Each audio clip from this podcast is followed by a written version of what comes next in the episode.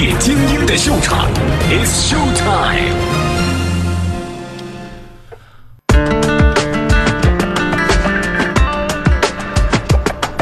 好，我们马上要有请出的是今天的创业者，来自于幺七汽车网的齐东辉，来，掌声欢迎。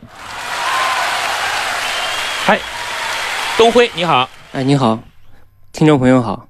我们马上要看看跟你对接的投资人到底是谁。掌声有请今天来和幺七汽车网对接的投资人，来自于知名投资机构赛博乐的投资总监徐泽。掌声有请。Hello，徐泽，你好。哎，你好，崔老师。哎，叫我崔磊就行了。我们总说这个啊，师者传道授业解惑啊，我们真的做不到这一点。即便能解点惑啊，也都是一些八卦的这些小问题。为什么今天我们跟前两期不一样，要在开篇就把两位请出来呢？因为我们在开篇讲的故事啊，两位其实都有发言权。先跟大家聊一个话题，就是 A B N B 要进中国了，这事儿两位都知道吗？投资人知道吗？呃，不好意思，我没有听说过啊。来，我问问今天的创业者。那 我也不清楚啊。好嘞。这个 两位可能太钻研于自己这个领域了。那么 i b n b 我想两位应该都已经知道它的大名了吧？这样的一个共享空间的企业，在前年的时候还是一家小公司啊，在今天，它估值已经二百五十五亿美金了。那么这是一个怎样的体量呢？就是携程和去哪儿加一块儿都没这公司市值高，或者是估值高。好嘞，大家知道啊。这家企业，它主要要做的事儿就是把大家家里边的这个空间，然后来进行交换、共享。以后我们去旅行不用住酒店了，你如果平时有空着的房子，或者空着的床位，或者空着的沙发，都可以共享给别人。那这件事情马上就要进入中国了，我们想问一下，今天的投资人和创业者对于这事儿看好吗？我们先问问投资人徐泽。呃，我对这个模式还是比较看好的。好，那进入中国，他现在要进军中国市场了，您看好吗？进军中国市场，呃，总体这个市场还是看好的。但是如果之前的呃之间需要解决几个关键性的问题，我觉得应该没有什么问题。好，徐泽总体乐观。来，我们问问看，我们今天的创业者启东辉，你觉得你看好吗？呃，我乍一听还是比较感兴趣，嗯，但是在中国市场，其实，呃，如果想把自己的空间共享起来，我感觉还是有些难度。好嘞，这是两位的态度啊，等会儿看看我的态度。乐创梦工厂，创业精英的秀场，It's Show Time。做一个我负责任也算是不负责任的态度，就是基本没戏。很多人可能会说啊。这个外企到中国来发展，怎么能抱以这样的态度呢？这是不是闭关锁国呢？还真不是啊！我们只是在过去的历史案例当中来判断这件事情最终的结果会是如何。有人会说，外企在中国可能也有发展的不错的，比如可口可乐。不好意思，可口可乐它从标准意义上，它还真不算是外企。它不但不算是外企，它在中国还算是个国企。为什么？可口可乐在中国已经被中粮收购了大部分的股份，也就是我们的中粮集团哦，国字头的企业具有绝对控股权，所以它在中国啊是一个国企。这个在我们中国有很多外资企业到中国发展，但是最终黯然退出舞台的，谷歌。易贝，还有那个 Adobe，就是做 Flash、Photoshop 的这家企业，等等等等，不胜枚举。为什么外国的企业到了中国来就会变得如此的水土不服呢？有人也总结出了很多原因啊，比如说外企到中国来水土不服的原因是因为人才配置不够啊。你比如说谷歌，李开复离职之后，就在对华业务当中找不到合适的人选，这件事情啊。听来好像有道理，但是仔细分析啊，好像并不如此。你想，最近中国和西方的这种人才交流是日益频繁呀。我们很多精英是在美国、在英国上的本科，甚至读的硕士，甚至读的博士，然后再回到中国来工作。起码在杭州，这样的人比比皆是。他们为什么不能担当起来中西文化交流的这个纽带嘞？对吧？有人说是因为政策的原因啊，这个听来好像很有道理啊。比如说，同样是谷歌的举例，就是因为当地的政策法规不适应，所以退出了中国市场。但是你想想看。你中国企业能够在中国的政策法规下来健康稳步的成长，最终成就成阿里巴巴这样的企业，你美国人、英国人为什么就不能够根据中国的政策做出相应的调整？所以这点好像也说不通。还有人说是因为西方的企业它自大，他看不起中国市场，这更是无稽之论了。对吧？你比如说，还是我们开头说的可口可乐。虽然说现在中粮集团在可口可乐的中国市场当中是有绝对控股权的，但是我们就从整个世界形势来分析，可口可乐在整个世界的销售格局当中，中国占第二。你说有哪个外企会不重视中国市场呢？当然，我们今天说的这个外企在国内水土不服，主要说的是外企在中国来设立地区的实际经营机构。你比如说苹果，它在中国就没有实际经营机构，它除了销售之外就没有了。大部分的研发，它自己的科研创新，它自己适用于产品的配套部门都是不设立在中国的，对吧？在中国就是卖产品，那卖产品在中国有很多国外的品牌是可以的，但是你一旦说是想把公司设到中国来做更落地的方式，那对不起，成功的几乎没有。啥原因？其实我觉得很简单，一个公司如果在中国。不能站稳脚跟，只有一个原因，就是他没搞清楚他到底是要输出价值观，还是获得经济利益。怎么说呢？输出价值观这件事情真的是难上加难。我们就不说企业了吧，我们就说王朝吧。在中国也有不少少数民族王朝入主中原的，我们就说北魏孝文帝，元朝忽必烈，清朝努尔哈赤。当然，大家都知道有不同的结果了啊！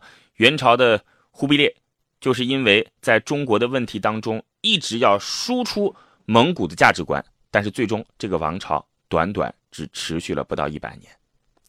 但是北魏和汉族结亲，学习汉族的语言，适用汉族的礼仪，清朝不断的被汉化，最终融入到了这个民族当中。那为什么输出价值观就这么难？其实就是因为教育用户的成本太高嘛。你每一个用户从来没有这样的生活习惯，从来没有这样的经营方式，你要让他这样做，你每个用户的成本和你自己实际的收益就不能够成为正比。一旦不能够成为正比，你所谓的模式就不能正常的运转。那在这样的基础上，不管你是治理一个国家，还是做一门生意，他到一个新的地方去，只要你是输出价值观，你是输出一个全新的价值观，就很有可能因为成本过高，不能自然运转而最终失败。而获得利益的方式则全然不同了，他会根据这个市场的实际情况来做出相应的变化来。这个地方喜欢吃辣，我就多放点辣椒；这个地方不吃猪肉，那我就让猪肉远离这个市场。我要的只是利益，而不是价值观。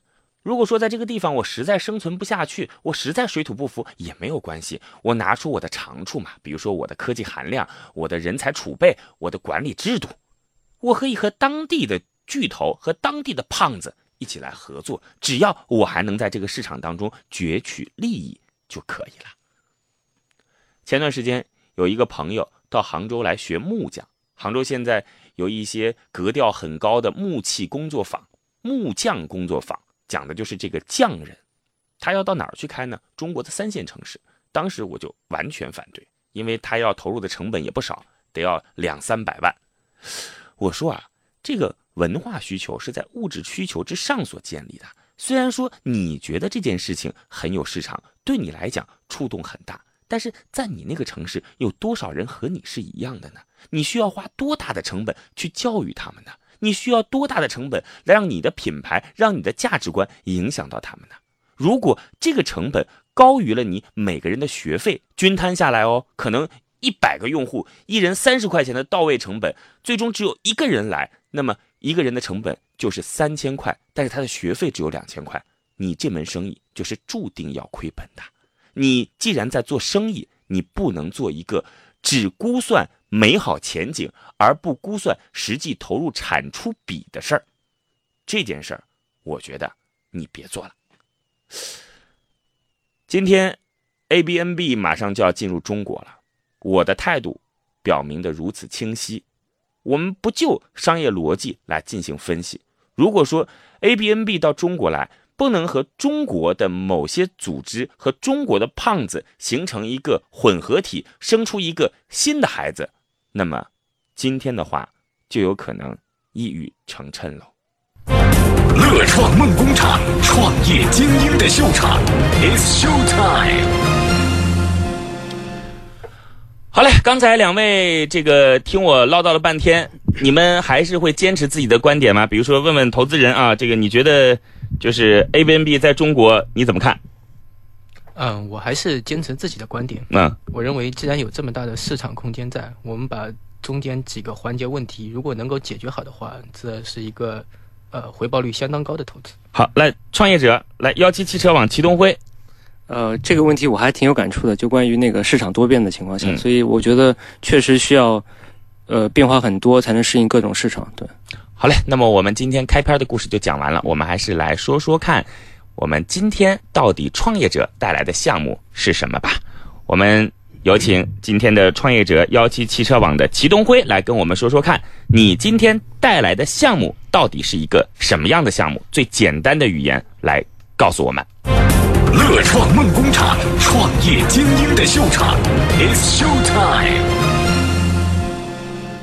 嗯，大家好，我是那个幺七汽车网的联合创始人。然后，幺七汽车网呢是主要是给广大的购车用户解决买车、卖车等汽车相关服务的一个平台吧。大概买车、卖车的相关服务，包括后市场啊。但是，现在只停留在买车和卖车。所以说，它是一个汽车销售网站，我们基本上也可以把它作为一个电商来处理吗？但是汽车这块不太，呃，现在还没有一个电商网站，所以我们只能说是一个交易平台。你们只是一个交易平台，对，撮合大家到线下去完成交易，对，所以也算是个 O2O，对，可以这么说。好嘞，这个汽车销售网站，乍听起来哦，好像没有什么太大的特点。嗯，我问一下啊。这个祁东辉，您自己能简单的介绍一下自己吗？作为幺七汽车网的联合创始人，呃，我我是那个本科毕业于北京科技大学，然后硕士去韩国读了两年硕士，回来之后呢，直接加入的新浪网，然后在新浪网哪一年加入新浪网？零九年，零九年加入新浪网，然后呃，新浪网那个时候起了微博项目嘛，我就有幸加到微博项目比较早期的一批呃一批成员吧。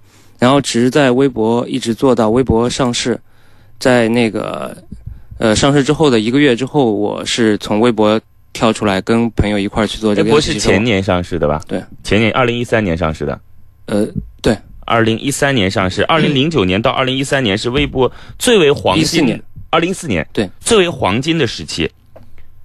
你在微博当中担任什么角色？我是研发，技术研发。对，我是技术背景的。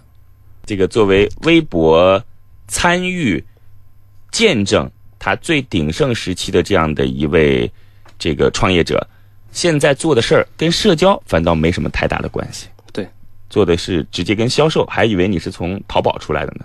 不过你们跟阿里也有关系，后来 对入股你们了，阿里占了我们比较多股份。好，那么祁东辉应该说有着比较强的互联网背景，怎么想着要去做这样的一个项目呢？东辉？呃，其实我在公司也是做了比较多年嘛，上班了比较多年，所以我觉得当时我其实就一直想出来创业，做一番可以作为事业的一个行业。所以汽车这个行业，其实我我个人感觉是可以当做这么一个事业来做。然后机缘巧合吧，我的合伙人其实是启动启动者，然后拉我入伙。你怎么会就觉得汽车这个行业是可以当做事业的角度去做的呢？呃，因为它这个体量比较大，我觉得可以作为一个长期项目去做。因为我有朋友做游戏啊，他的这个生命周期我总感觉比较短。嗯，然后我也是希望真的给社会、给用户解决问题。对，所以就选择了汽车。对，然后对汽车也比较感兴趣。然后那个时候就离职，然后选择做幺七汽车网。因为当时我朋友拉我入伙的时候，我觉得是一个机会。嗯，然后就离开了微博。对。好嘞，我们基本上已经对于这个创业者和这个创业项目有一个最基础的了解了。听听我们今天的投资人导师赛博乐的徐泽，你觉得汽车的销售平台，你怎么看？乐创梦工厂，创业精英的秀场，It's Show Time。嗯大家好，呃，首先呢，我觉得中国的汽车市场它这个每年的增速是非常惊人的，包括呃近几年的话，整体销售新车的销售大概会有两千万台左右。但是汽车这个平台，还有包括二手车市场这些，如果要起来，这是一个必然的趋势。但据目前我了解的情况，现在国内没有一家真正的一个呃平台可以把这块东西做起来。这个主要根据我们的市场、我们的国情所决定的。首先，我们没有呃非常好的一个信用体系，也没有一个很好的一个售后服务体系去呃配套这么一个平台。所以，我觉得齐总这个项目的话，看看他们这个团队是怎么解决这几个问题。齐总，你怎么看刚才投资人的点评？呃，是这样的，就是现在确实新车这块没有一个大的平台能吃下来。我也问一下嗯，幺七汽车网它主要是做一手车还是二手车？呃，现有业务主体在一手车，然后北京那边九月份会上二手车平台，你们已经运营多长时间了？呃，不到两年。那也很长的时间了对。过去的两年都是在做一手车吗？对，新车是的。好，先先先说说刚才投资人对你这个项目的初步的评价，你怎么来看待他的评价？呃嗯，是这样的，确实，呃，新车这块儿，呃一手车这块儿，其实还是关于信用体系这块，主要，呃，没有一个平台可以去去直接自己去卖车，所以我们其实是和经销商绑定的，所以我们需要和经销商合作，所以四 S 店这块还是你所谓的经销商就是四 S 店，，对只，有投唯一的出口就是四 S 对店。对所以四 S 店这块的信用用户是可以认可的，嗯对，所以这块是问题不大，新车这块问题不大，二手车的话需要一个，呃，比较有实力的平台去保证这个，保证这个品质也好，服务也好。好，我我我我想问一下啊，幺七汽车网现在大概是处于一个什么样的规模？融资到哪一轮？现在是 A 轮，准备融 A 轮还是？融准备融 B 轮。哦，那已经做得很不错喽。准备融 B 轮，在过去的两年当中，公司是正常健康的生存着。对，也就是起码有流水，对不不太亏本。呃，我刚才还跟那个投资人简单聊过，就是说我们公司从最初创立就是有流水的，嗯，就是很多 O2O 项目初期烧钱比较厉害，但实际上我们整体的销售团队、运营团队都是可以收支平衡的，主体的投入就在技术团队这块儿。其实，这个徐泽，我有一个很重要的问题啊，嗯，就我一直觉得，类似于像这样的平台，可能在短时间内有存在的必要。你刚才说你们之前都是做一手车的哦，我认为现在连存在的必要都没有了。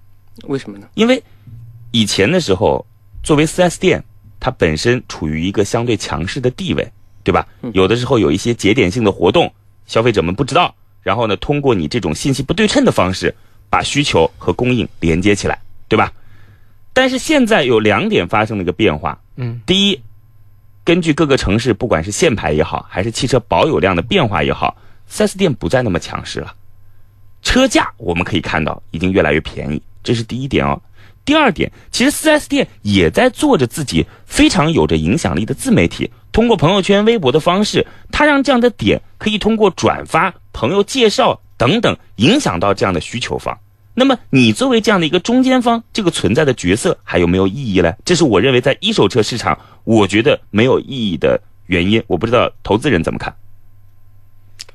呃，我对主持人这个看法也是比较赞同，但是我个人认为，因为戚总刚才说过，他们中后期的战略可能是要把他们的主要业务推到二手车市场。好，我们先讲过去的啊，我们再讲未来的。行，那我不知道创业者怎么看这个问题。是这样的，其实呃，用户去信赖三方平台是有原因的。就是如果你去买车，你就能知道车这个事情实际上并没有一个最低的底价。嗯。然后呢，呃，即使同一个集团下面的不同的不同的四 S 店，它的车价也是有差异的。所以你它有经常有一种说法，就一次进店、二次进店、三次进店，你拿到价格不一样。所以其实，在你刚才说的信息不对称，即使在现在这个市场也是非常多的，这是一方面。第二方面就是说，呃，用户还是希望通过一个中立的平台给他解决问题。例如说，他不用，例如说杭州这边有几家奥迪店，那他每个奥迪店可能价格不一样，我希望有个平台能直接给我找到一家便宜的奥迪店，然后我去买就可以了。对，不需要我去跑几次，然后询价，这个实际上还是一个很长的过程。所以对于服务，其实这个新车这块儿，现在的很多平台还是承担了一个服务的一个角色。嗯，我我其实因为大家都有实际购车的体验啊，包括我们投资人肯定有实际购车的体验。我认为一个平台所谓能够给出一个消费者最简单的答案，嗯，我个人觉得是不太可能的。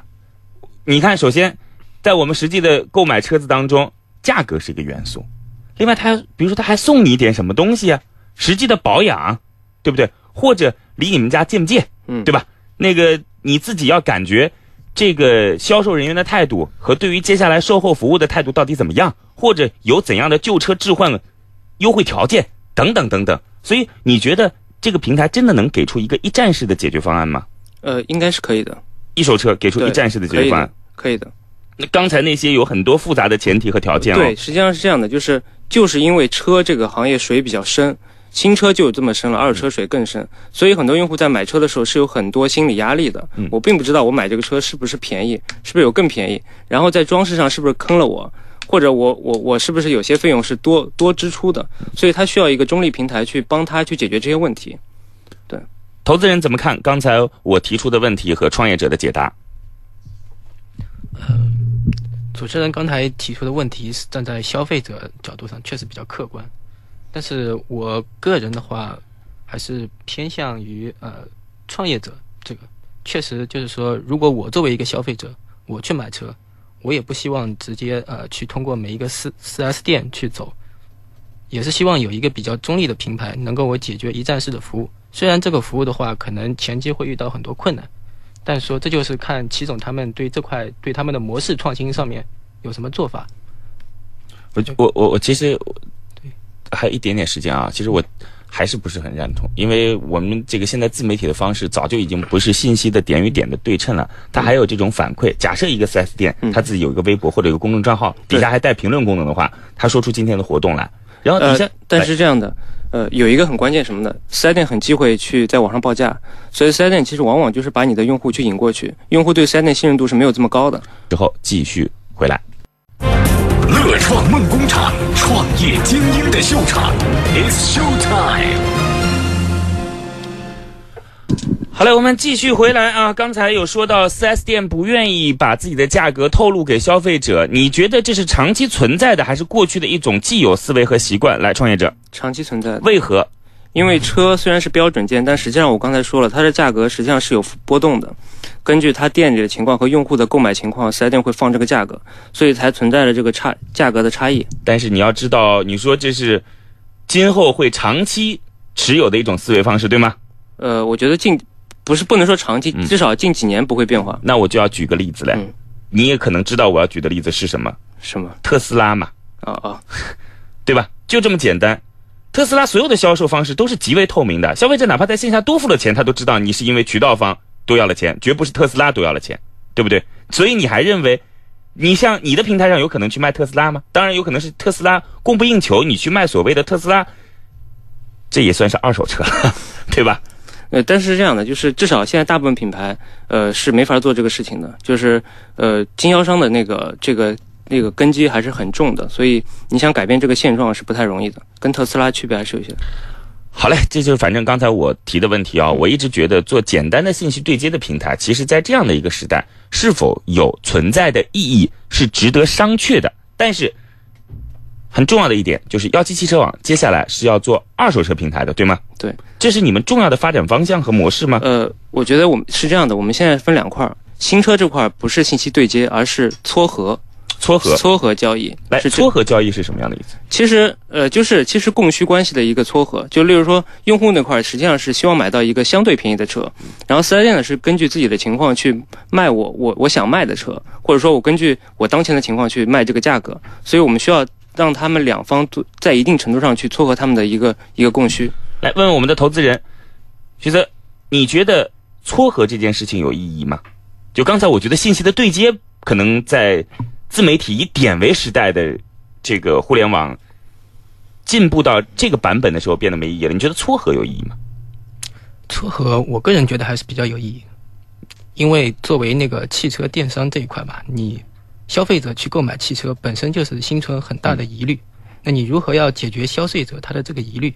那所以说撮合这一块就是把消费者所不具备的那种信息向他们展示，嗯，所以我觉得还是呃比较有意义的。哎，具体怎么个撮合法？呃，其实是这样的，现在这也是我们平台跟别的平台的一个差异。现在大大部分平台呢，包括汽车家什么的，只会把数据给到四 S 店，嗯或者有些平台去办团购活动。嗯其实我们也办团购活动，嗯但实际上，如何精确的去对接用户和四 S 店的需求是，是我们平台的一个价值。就是，呃，四 S 店啊，你去了解一下就知道，它其实每个四 S 店的库存情况都不太一样。然后，假如说某个车它比较多的情况下，它是希望在一定时间短时间内把它卖掉的，这时候它有这个售出这么一个需求，他愿意放这个价格去售出。用户呢，可能我把这一部分用户去找到，去集中起来，然后去跟他对一个对接，那实际上就形成他们的一个一个一个交易交易完成了这么一个事情了。对那徐泽，我觉得这个不还是信息的对接吗？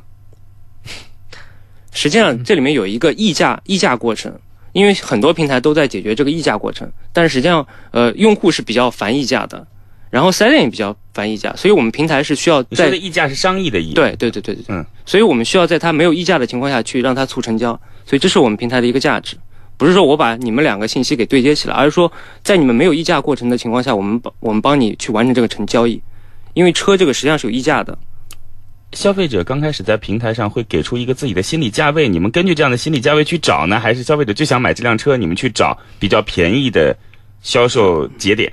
呃，其实这样的，就是我们会建议消费者先去了解一下，因为大部分情况下，消费者第一次进店、第二次进店，他拿拿到的价格是不太有优势的，所以我需要你先了解一下车价，因为很多用户还不了解车价的情况下去参加到我们网站，他会觉得好像也就这样，但实际上你稍微了解一下，因为车这个行业本新车这块利润很低，你就便宜个两千、三千一个点、两个点，它可能就已经比较多了，再加上我们一些平台的一些礼包啊什么的，那对于消费来说实际上够了。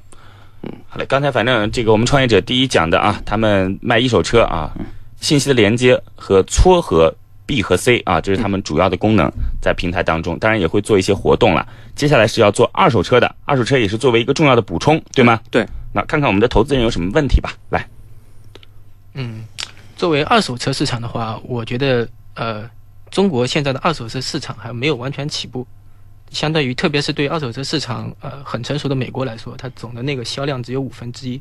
那你们推这个二手车市场的话，你们主要的模式是怎么样去做推呢？呃，我们是以 C to C 的拍卖模式去走的。对 C to C 的拍卖模式，对，呃，这个是真的 C 吗？是真的就说前端的那个 C 是真的 C 吗？是真的 C，啊，因为我想创业者应该因为没有知道我问的问题的原因啊。因为现在所有的拍卖平台全是 B to B 的。对。然后我们为什么能做 C to C 呢？也是跟我们新车有关系。例以北京市场为例啊，北京市场每月其实整个北京差不多能卖五万台车，嗯实际上百分之六十多是置换，所以我们在整个的车源这块儿是别的比别的平台有很大优势的。即使是杭州市场置换比较少一点，也有百分之二十多，接近三十这么一个量。那这样的话，我们在 C 端，第一个 C 端就是我卖车这个是我可以不用去，我们的车源量会比别的二手车平台会大很多的。好就是你们嗯反正现在消费者很多，对吧？对需求者很多，就置换置换的车很多，所以我们车源足够，这是一块儿。就是我们实际上是在他们二手车平台，置换的车很多是指什么意思就是他们买新车的时候是有旧车、二手车的，所以他去做置换，？OK，所以这个置换的量很大。好，所以就是你有很多二手车源，对，这个是很多二手车平台都稀缺的，这是第一个 C。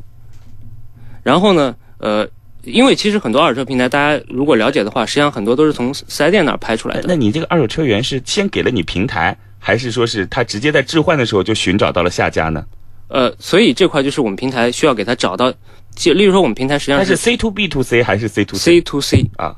因为是这样的，第二个 C 实际上是我们呃有有两方面吧，因为现在大部分的平台都是商家在上面拍嘛，原因就是他其实找不到用户去去去去去有这个买车用户，实际上是比较难找的。就对于二手车平台来说，买车用户是不容易找的，但是我们实际上新车的流量还是比较大的，用买车用户流量是比较大的，所以在这一部分流量，我们可能会切这一部分去引导他去买二手车。以我们就我们 CTO 就是第一个用户，CTO 原来想买新车的，后来我们二手车团队并入进来之后，他就在我们是是我们第一个买了二手，车的一个用户。这一个第一个模式啊，你们 C to C 啊，嗯，另外呢，呃，就是 C to C 模式，这这这是你们最重要的一个模式，就是因为现在没有一个能做 C to C 投资人嗯，这个模式的话，这个可行的话，我暂时保持保留的意见。来，为什么？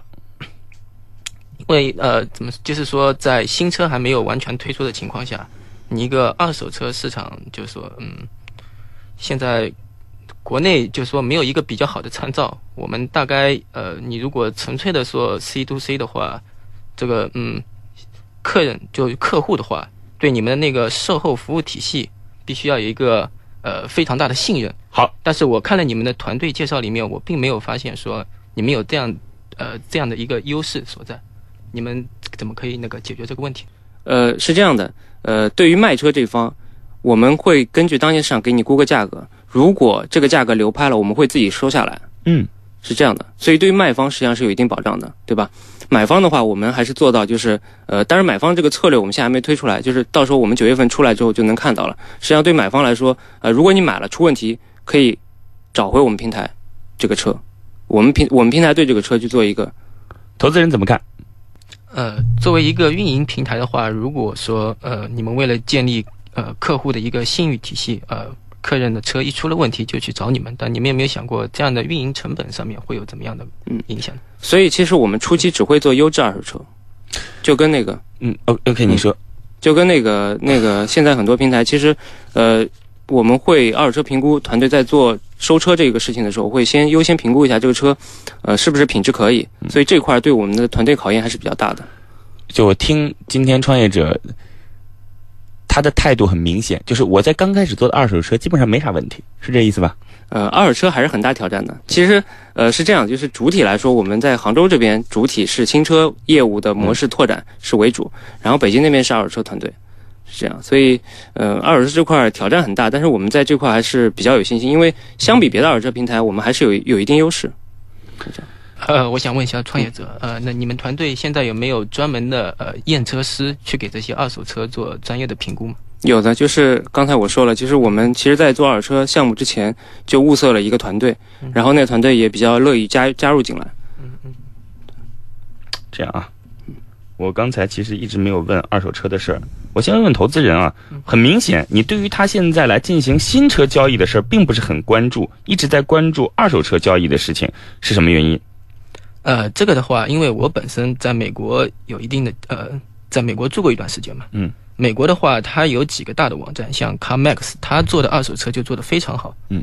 那我觉得认为，之所以它那个二手车市场可行，就是希望这个创业者他通过推这个一手车市场，收集客户对一手车的那个第一手资料和信息，通过对他们数据的一个储存，然后后面再去推这个二手车市场。二手车市市场的话，在国内确实还没有这么一个平台能够做起来。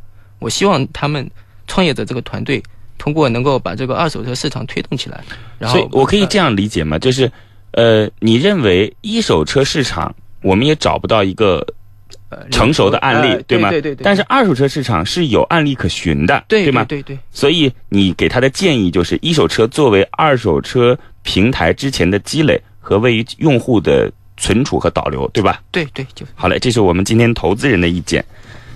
但其实这里就有一个问题哦，我觉得啊，今天的创业者，这个尽管啊你是微博时代当中见着一个巨无霸的成长啊，这个我也是你当时的忠实用户和粉丝。一手车的市场和二手车的市场，您认为有必然的联系吗？先问问创业者。呃，应该没有，没有特别大的联系吧？因为实际上很多这两个平台，呃，二单独的二手车平台还是很多的。其实现在什么车一拍、微信拍，其实很多这样的有很多，就无非是有无一个没有一个巨无霸的市场而已，吧对吧？对对对，这个我个人觉得啊，和你的观点我是一样的。就我觉得，一手车、二手车看起来好像都是车，嗯但其实完全不同。因为一手车，我们刚才其实听到啊，最重要、最重要、最重要、最重要的就是渠道和资源。如果杭州所有的 4S 店老板都是我舅舅，那基本上你们就不用做这事儿了，对吧？我们可以，我们可以这样理解哦，因为所有的信息是我先知道嘛，所有的信息是我去对接嘛。但是有可能北京更便宜。但是北京不能，杭州不能在北京买车啊，对对吧？对这个问题，那大家要知道啊，就是每个地区你在那个地方买了车之后是没有办法上这边的牌照的，对吧？那个四 S 店它必须防止串货嘛，每个市场的价格其实也是不同的啊，这个我们就不过多的解释了。呃，它首先是需要资源和渠道，对吧？这是一手车必要的关键因素，但二手车可不一样哦，二手车渠道都是开放式的。B 端也都是小 B，嗯，对吧？要么就是 C，然后买的都是 C，对吧？那么这个时候，其实最重要的是什么？就是售后和质量保证。我个人觉得啊，就这个网站如何给我提供信用信任感，如何让你的信任感真正能够落地？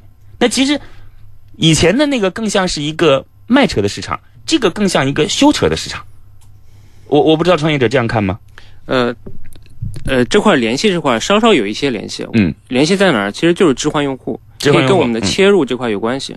置换用户往往希望以一个高价去卖掉他这个手里的车。如果都是置换用户，那也好。嗯但问题是，置换用户实际占到了你购买新车用户的百分之多少呢？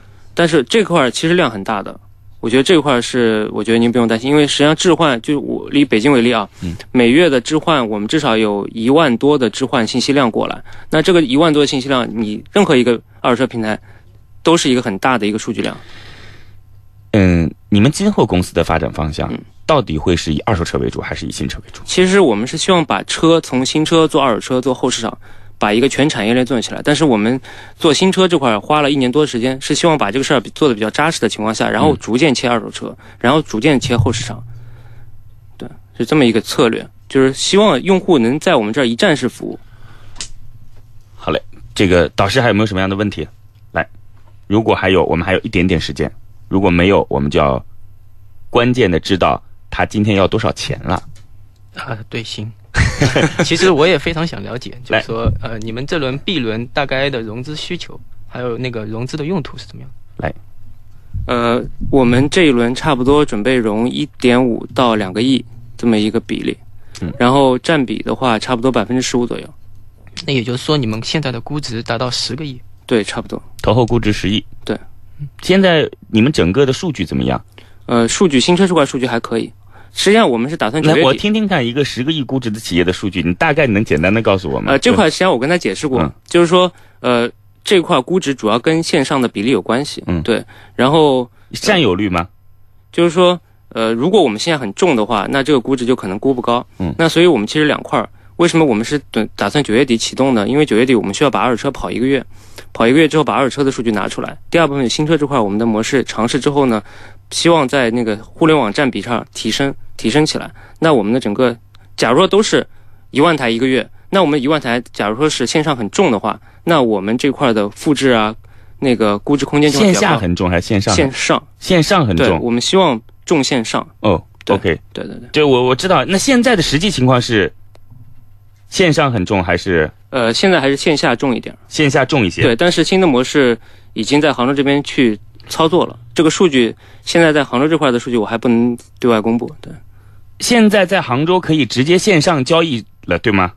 呃，线上偏重一点，因为车这个事情不不可能完全线上的。你说的线上，其实无非也就是钱付到了线上而已。呃，我说的线上是我们投入的人力比较少，就是在线上就完成了撮合交易，而不用去以活动形式或者车展形式去完成它的这个交易。就是哪怕是一个团购，也是一个虚拟类的团购，大家在线上可以了解所有的元素，对最终选择下单。对，是的，这是你们的一个新模式，对对不对？也是接下来要去重点探索的一个模式。对。当然这块，所以我们的估值实际上包含两部分，一部分就是新车的一个线上的这个模式，第二部分就是二手车的这个数据吧。对，好嘞，时间有限，我们最终就给出一个结果来吧。赛博乐的投资人徐泽，幺七汽车网的齐东辉，今天到底两位的抉择如何？我们看看。终于到了最后的时刻，悬念将在此刻揭开。今天的乐创梦工厂究竟是创业者获得导师的青睐，拿到心中的创业投资，还是创业导师心头另有所好，不做投资考虑？导师，请告诉我们，对于今天的创业项目，你的投资态度是 yes or no？Yes, 今天投资人的态度是 yes，好，今天来自赛博乐的徐泽对于幺七汽车网的祁东辉的最终结果是 yes，来恭喜二位，希望大家有两次以上线下沟通交流的机会。但是在这我要想跟祁东辉说一句哦，其实啊每个人都有不同的表达方式。如果我是你的话，可能我不会这么表达，我会刚开始说我们公司在前两年新车市场风头最旺的时候，我们做的是新车，那个时候是为了建立渠道和积累用户。在接下来二手车市场会蓬勃发展的时候，我们会把这样的渠道和用户转化为二手车，然后。我们等到二手车更成熟的时候，我们自然会转到车后市场。所以每个人对于自己项目表达方式，可能也会是有技巧的地方。今天算是跟齐东辉和所有的互联网创业者们来共勉吧。好了，今天节目到这结束。乐创拼音加数字五二零，这是我们的私人微信号乐创梦工厂，我们的公众号，再见。